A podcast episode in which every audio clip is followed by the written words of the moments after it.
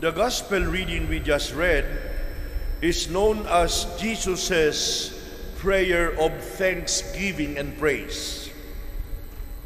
The gospel today starts thus I thank you, Father, that you have hidden these things from the wise and the learned, and you have revealed them to the childlike.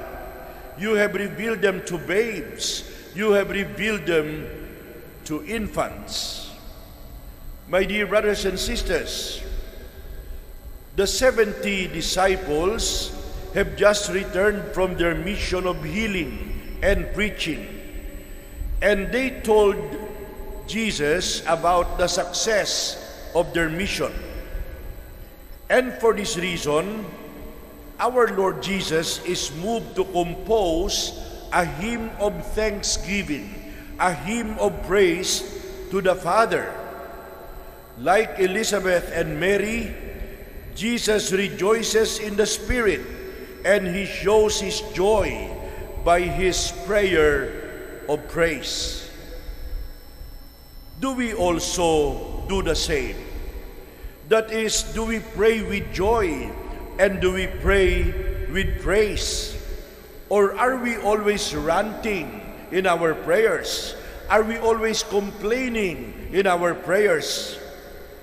Jesus does not have to be reminded of the simplicity of his own disciples because the disciples were not men of fame and popularity. The disciples were not men of wealth and nobility. The disciples were mostly simple people, and in the standards of the conventional world, the disciples are unlearned and simple. None of them appeared to be popular. None of them appeared to be distinguished. That is why Jesus in the gospel today compares them to babes. He compares them to infants. He calls them childlike. The babes or the infants are given truths that are too heavy for adults to carry. And Jesus rejoices that the gospel is preached not in spite of the simplicity of the disciples, but the gospel is preached because of the simplicity of the disciples. In other words, God shares His secret about Himself. He shares His secret about Himself with the little people of the world. And He keeps His secret from the wise and the clever and the learned. My dear brothers and sisters, the Father has revealed the secret in a word with a capital W. The divine word which came as foolishness and was destined to be ignored. The disciples often wondered why they were chosen to be disciples. Why did Jesus not choose others who would have been better equipped for public relations?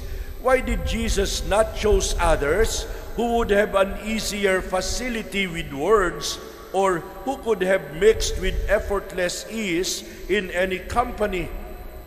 Why did Jesus not choose those who could have avoided some of the disasters during the ministry of the Lord or who could have ensured that Jesus would never expose himself to hostile crowds or who could have ensured that the wonders of the Lord work would receive better notice. But no, in the upside down kingdom of God that Jesus has come to establish, He chooses the forgotten people.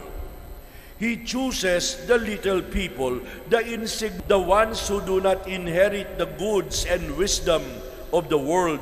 And these are the ones who carry the gospel message of Jesus far away. They are the blessed of the gospel.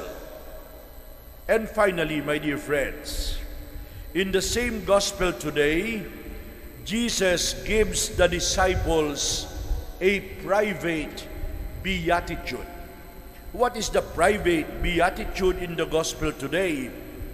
The Lord said, Blessed are your eyes because they see. Blessed are your ears because they hear. They are blessed because they have been given the gift sight and the gift of hearing directly from the mouth of the Lord. The prophets and the kings of old, they had the experience of longing, but the disciples had the experience of seeing. The prophets and the kings of old never set eyes on the sight they longed to see.